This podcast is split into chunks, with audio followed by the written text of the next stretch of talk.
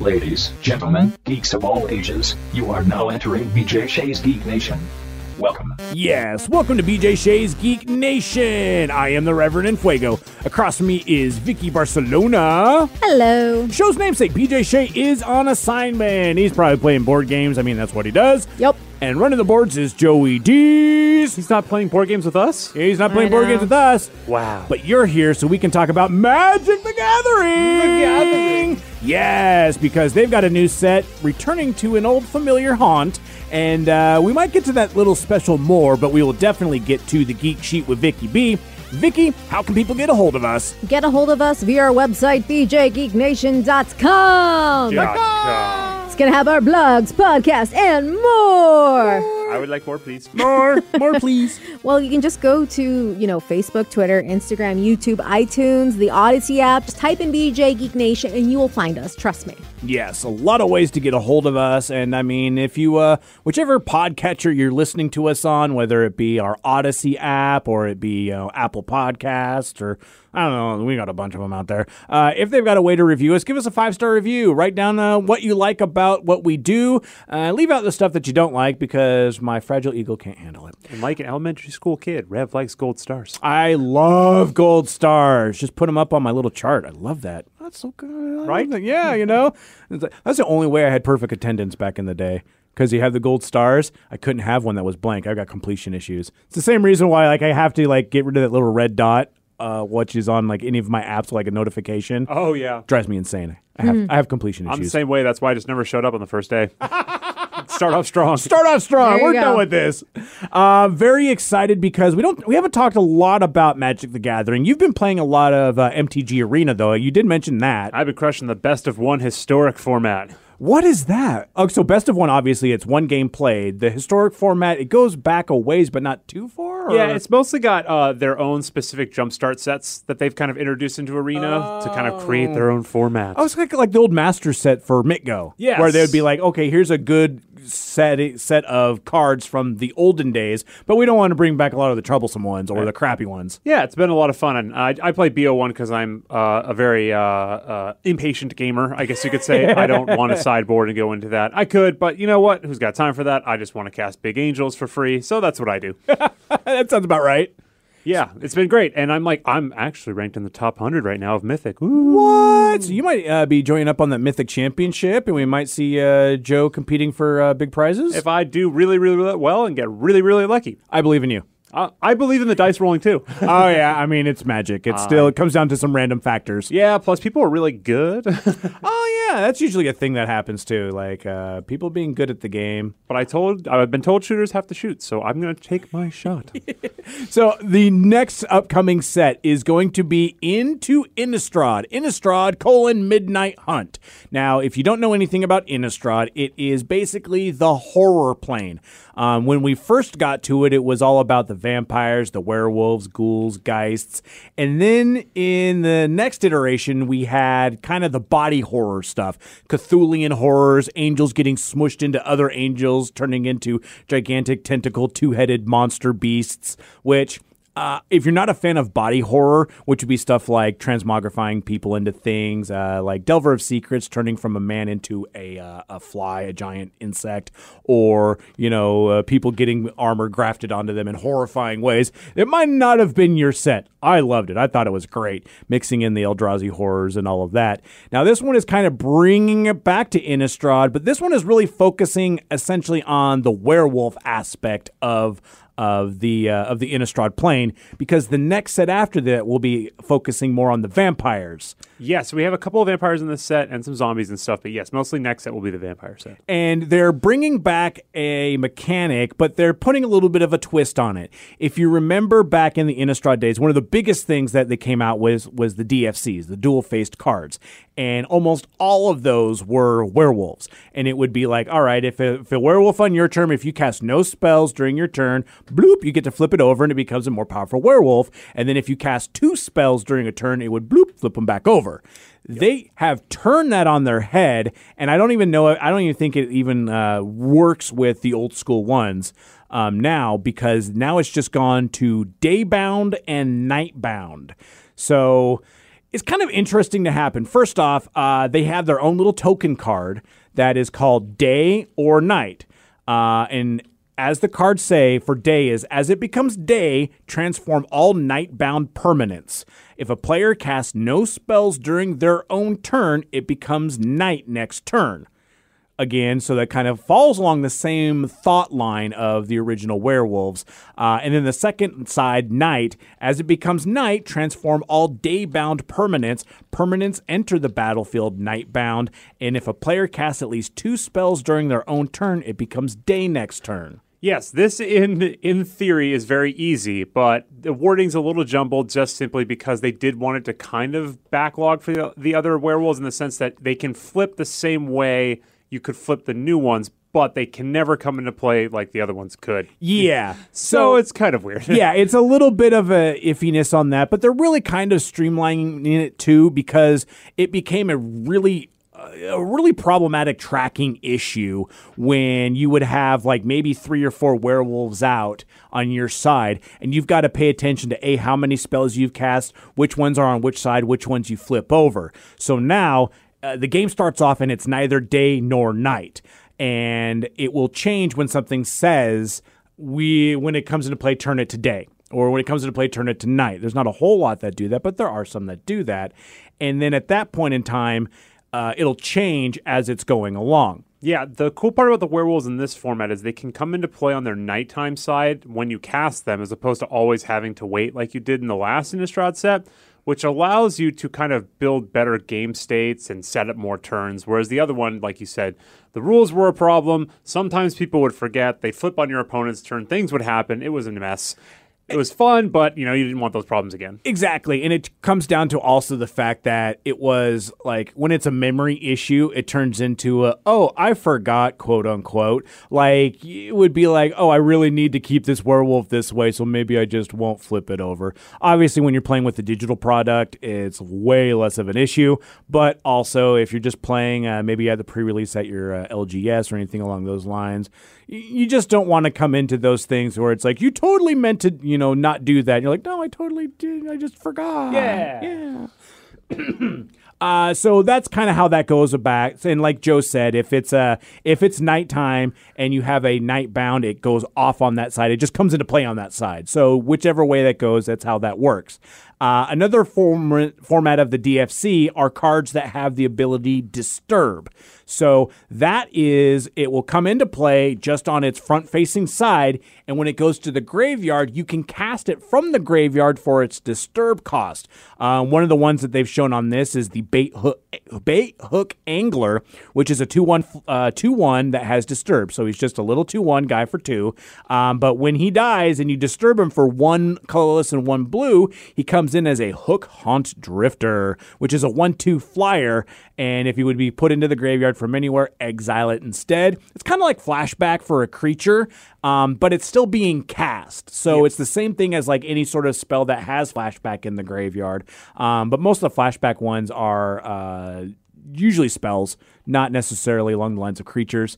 So it would it stands to reason that this is just kind of the creature version of uh, the flashback. Yeah, last Innistrad set had a lot to do with the graveyard, being able to mill yourself, being able to get a lot of your cards back in order to gain more value. So it's cool that this is a theme in the same direction, except that instead of spells, it's more creature based. So you have a little bit more combat involved for limited. Mm-hmm.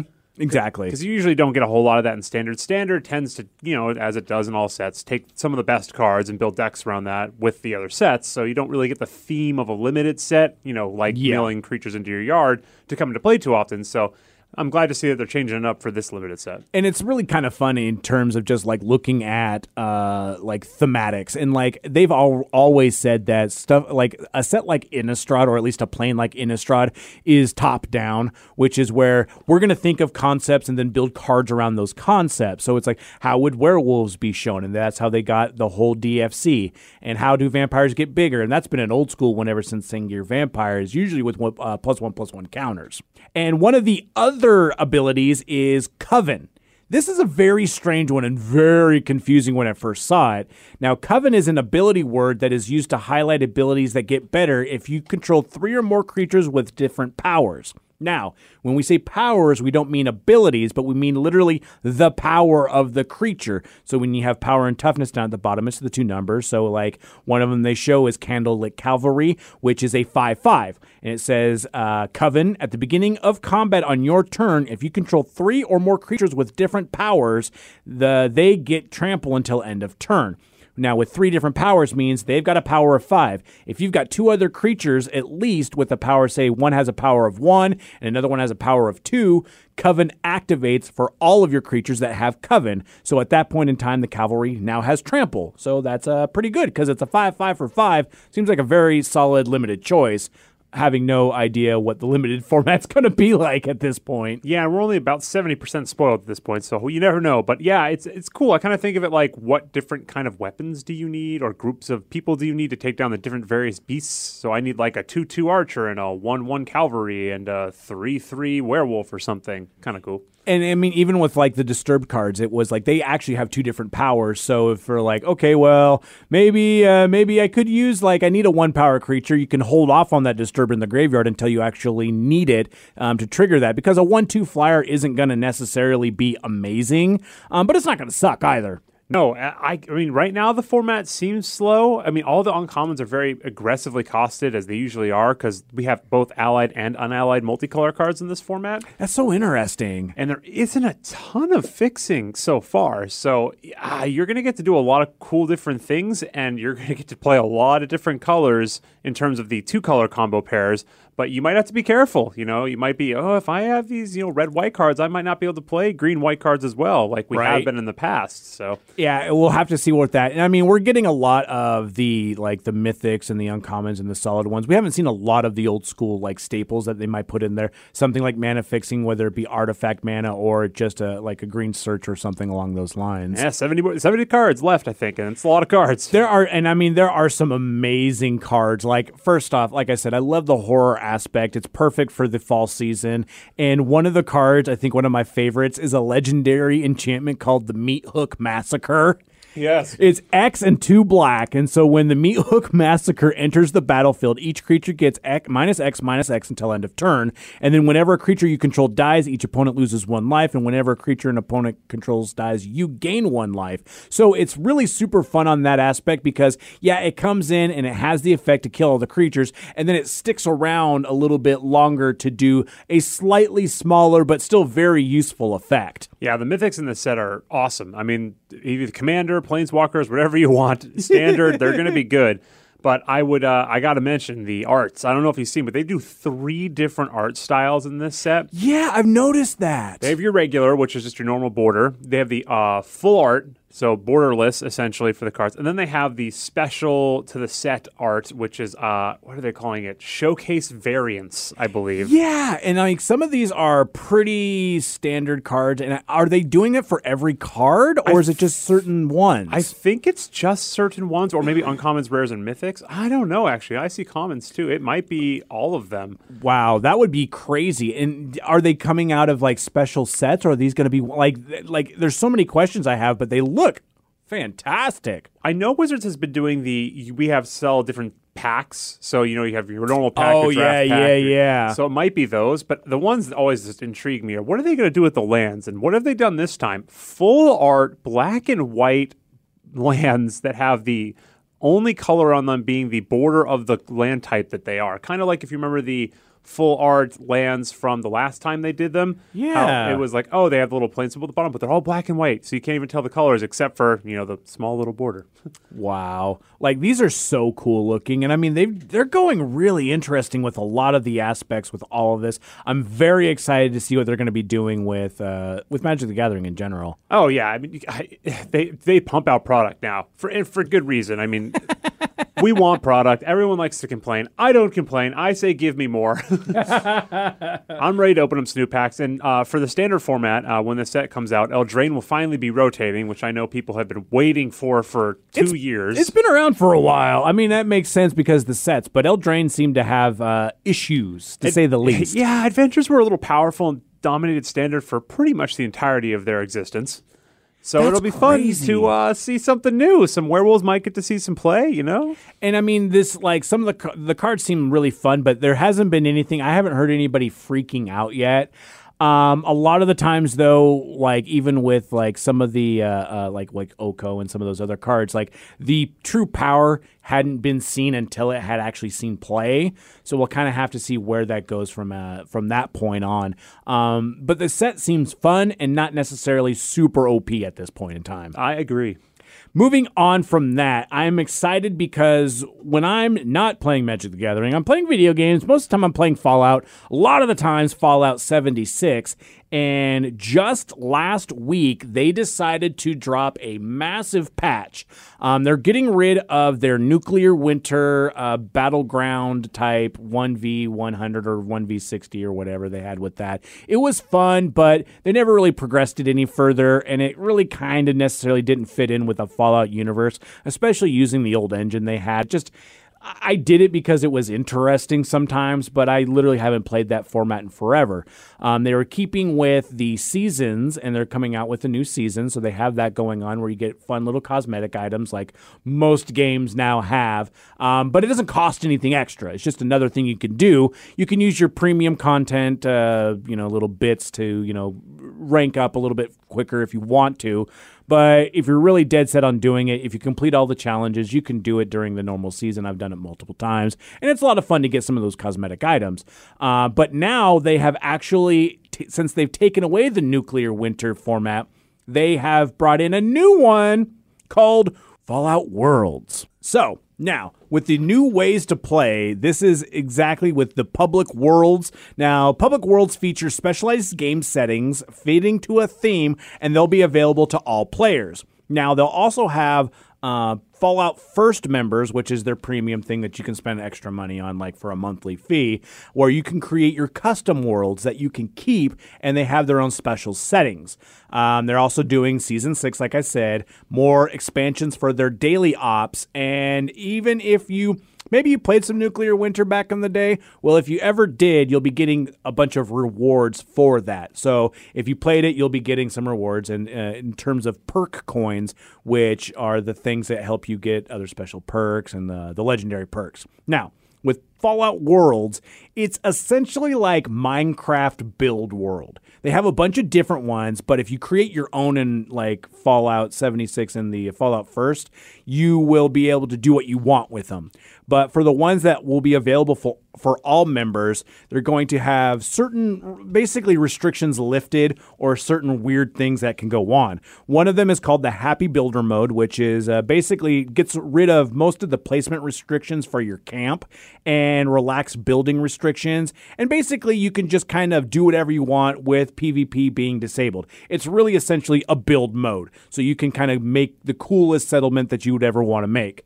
Uh, the next one's called High Risk, where you can't fast travel anywhere. Always on PvP, players drop additional loot on death, and you can do a bunch of crafting for free, and most of the legendary items attributes have been disabled. So it's literally just get yourself a big gun and go start shooting people. Oh, that's kind of cool. Yeah, uh, they have one called Dweller Must Die, which is greatly increased enemy difficulty, increased damage, increased equipment durability, and the Dark Bog weather effect. Extreme mode. Extreme PvE really is when it looks like it. Quantum World, where they have max jump height, no fall damage, nuked creatures and flora, and the quantum storm weather. So it's going to be something along the lines of I can I have jump hacks and I won't die from falling. This seems fun. And then Butcher's Delight, which is infinite ammo and uh, no melee or VATS uh, AP cost, which means that you can just be in the, the, the VAT system, which is kind of a targeting system, and you can just use that forever. Usually it cost AP to you know use it, and then you would finish up, and then you would have to go into normal mode. Uh, now they're like, nope, you can just do that and have some fun with that. And then also enhanced dismemberment for all your gory fun needs. Uh, if you've picked the bloody mess perk like I usually do, your opponents usually just explode in bloody paste. Oh. And Yeah. some more of that. Yeah, so probably more along the lines of that. So it'll be super fun that you can do that. Um, with the custom worlds, with the Fallout first, you can have up to seven other people. So it'll be like an eight person server that you can have people come in and do your crazy stuff. And you get to set up the way that you want it done with all of the things that I've just listed on what they're doing for the public worlds. Uh, it's an interesting thing. I'm still pretty fun doing just the normal game. Like I just love the standard game. Like I keep playing it, and I'm on a, like my fifth character. Just like I'm like I, I I get a concept. I'm like I want to do this concept with this character, and so I have that right now. Um, but I love it. It's a lot of fun. If you started playing the game when it first came out. It was very rough. They have polished a lot on it and they're learning and they're definitely listening to the community when kind of things go a little bonkers. It's a Bethesda game. So there will be bugs. Sometimes your game will just crash. It is a Bethesda game. They just do this. And it can be frustrating, but yeah, you, you deal with it. You kind of understand that. So as long as that if that's your bag, it's all good. Uh, then check out Fallout 76. And I mean, if you're on the Xbox, send me a message and uh, maybe we'll play together. But uh, until we get to that, it is now time for. The Geek Sheet with Vicky B. All right, Vicky, what do you got for us? Uh, one of my favorite. uh, He seems like one of those people that you really want to meet and hang out with. Oh, okay. Because not only will he have all the stories, I just feel like he's just a very fascinating human being, and I think he's one of my peoples Oh, really? from Mexico, I believe. Uh, Guillermo. Gui- and I can't even say his name right. Jesus, it's it's like it's Friday all over again. Guillermo del Toro. there you go. Uh, but Netflix apparently is creating an anthology series with him, and it's looking pretty awesome. Really? Is this going to be like a horror thing? Because he is into some scary stuff a lot of the times. Right. And sometimes I can watch it, sometimes I can't. um, but I started kind of looking into it. Like, what is this? Because all it says, like on IMDb, it's like Guillermo del Toro presents 10 after midnight. Ooh. Uh, and it's firmly, uh, it remained it, uh, remained it. um, so they actually had a collaborations with uh, Netflix before this, and I thought this was so funny when I was looking at his IMDb. He did a Troll Hunter show, which was a movie, a kids movie Yeah. uh, I believe, and then they made it into a show for Netflix. So he came back with uh, Netflix to do something more him. okay. So if this sounds familiar, uh, it's because they had recently had reported about it recently. Um, like it used, I think it used to be called Cabinet of Curiosity. Ooh. Uh, but basically, the series is going to run eight episodes, and each installment will boast unique takes on the genre from some of the most thrilling names in the business, from Del Toro himself, Jennifer Kent, uh, Panos Cosmatos, Aaron Stewart On, Annie, Anna, Lily and Poir, and more. So here's what they're going to see episode by episode. So in one of them, uh, Essie Davis, the Babadook, Andrew Lincoln from The Walking Dead, and Halle Galway from Sex Slash Life star in an episode written and based on the original story by uh, Del Toro, and it's directed by Jennifer Kent. Oh, So it's gonna have all like each of them is gonna kind of be based off of different stories. Yeah, yeah. That's like with the anthology things. It's n- they're self-contained. Mm-hmm. Um, if you think along something along the lines of a uh, gosh, uh, Lovecraft, um, Mm-hmm. Uh, Lovecraft Country? country. Thank you. I, I don't, couldn't remember if that was an anthology or not. Yeah, and it was so stuff like that, or like even like the old Twilight Zone stuff, like uh, would uh, kind of make that most sense. Uh, but like, just looking at the cast, man, are you kidding me? It's so good. I might actually watch this, even if it's scary. I hope so. Uh, we are going to have Ben Barnes, who we recognize from. He's in everything. Like literally, he's one of those actors that just popped in, and he's like, "I'm going to stick my finger in everything right now." So get used to it. Uh, we've seen him in Westworld. We uh, also saw him recently in uh, The Punisher as Billy Russo. Um, Oh yeah. yeah, so he he he's, Wow. been around. And looking at some of these other people in it, man, we've got Andrew Lincoln, which you may know as Rick from The Walking Mm-hmm. Yep. Dead. uh, Crisper, Crispin Glover. Yeah, Mr. World from R.I.P. American Gods. Thank you for that. I know, sorry reminder. about sorry for bringing up old stuff. Uh, we also have uh, I'm totally blanked. Oh, Tim Blake Nelson, who I it's He funny. looks very. Oh, he was in Buster Scruggs.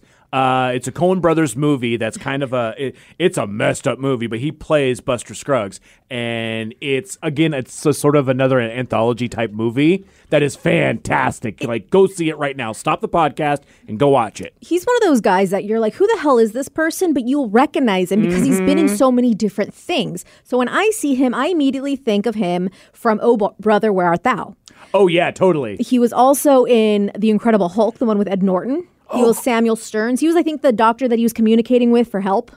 And he was also in, In Watchmen. Watchmen, yeah, he was series. Looking Glass, the series. Yeah, so he was the guy with the uh, the face, the the the the metal mask face, uh, sort of uh, whatever mask that was. Yeah, he is. Uh, I think he was. Was it? Apparently, he was in Fantastic Four. He was Doctor Allen. Oh yeah, he was in the crappy Fantastic Four movie.